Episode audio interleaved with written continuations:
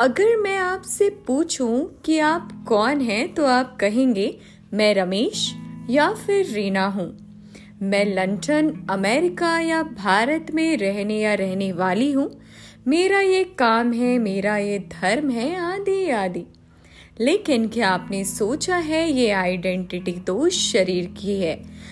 जब तक ये शरीर है, तब तक आपका ये नाम और आपका ये काम आपकी पहचान है। शरीर छूटते ही आपकी यह पहचान भी छूट जाएगी। लेकिन वास्तव में आप हैं कौन फिर?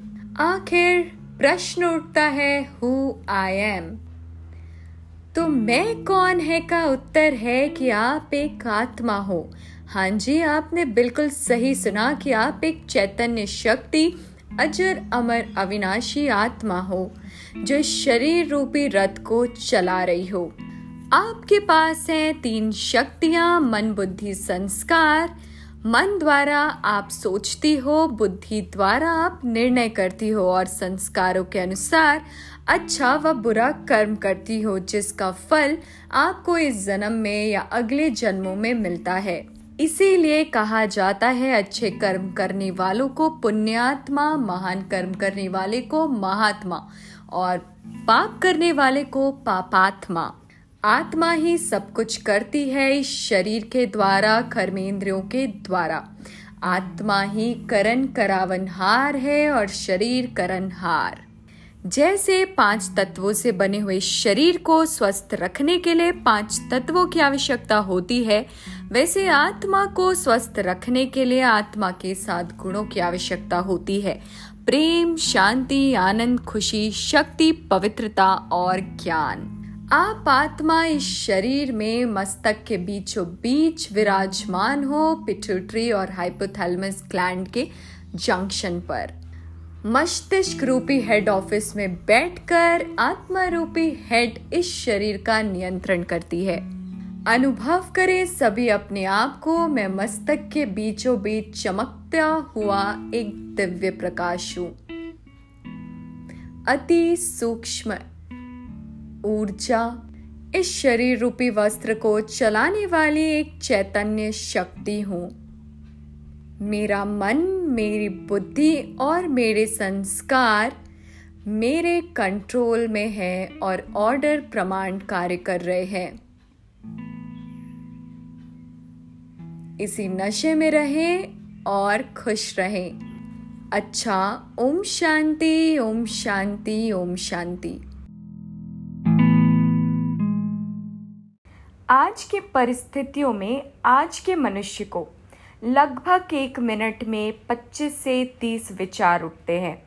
अगर यह विचारों की गति 30 से बढ़कर 40-45 हो जाए तो उस अवस्था में कहा जाता है कि one is suffering from depression अगर वो ही विचार कम होकर 8-10 पर आ जाए तो आत्मा मन की शांति का एहसास करती है। साइंस में कहा गया है कि एक दिन में लगभग हर मनुष्य साठ से सत्तर हज़ार विचारों की उत्पत्ति करता है, जिसमें से सिर्फ़ और सिर्फ़ पाँच परसेंट विचार ही काम के हैं और बाकी सारे विचार व्यर्थ हैं।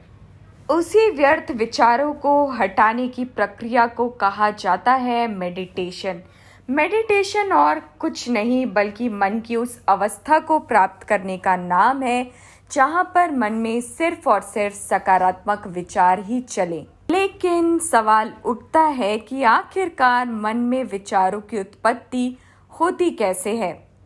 आप शांति में बैठे 10 सेकंड्स के लिए और नोटिस करिए कि आपको वही विचार उठ रहे होंगे जो भी आपने पास्ट में देखा है सुना है, बोला है, पढ़ा है, स्पर्श किया है और टेस्ट किया है।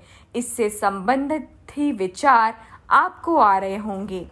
इससे सिद्ध होता है कि मन में उठने वाले विचार हमारे कर्मेंद्रियों से जो भी हम देखते हैं, सुनते हैं, बोलते हैं, खाते हैं या स्पर्श करते हैं, उससे उत्पन्न होते हैं। संकल्पों की गति को कम करने के लिए ही मेडिटेशन करना आवश्यक है। पर मेडिटेशन करने के लिए आवश्यक है चार बातों का ध्यान रखना, जिसमें है सत का संग करना, अन्न की शुद्धि पर ध्यान देना, साथ ही साथ संपूर्ण पवित्रता को धारण करना और दैवी गुणों की धारणा करना। परमात्मा की हर एक श्रीमत सिर्फ़ और सिर्फ़ मन के संकल्पों की गति को कम रखने के लिए बताई गई है। जितना ज़्यादा हम जीवन में उन धारणाओं को धारण करते हैं, उतना हमें लाभ होता है और हमारा जीवन योगी जीवन बन जाता है।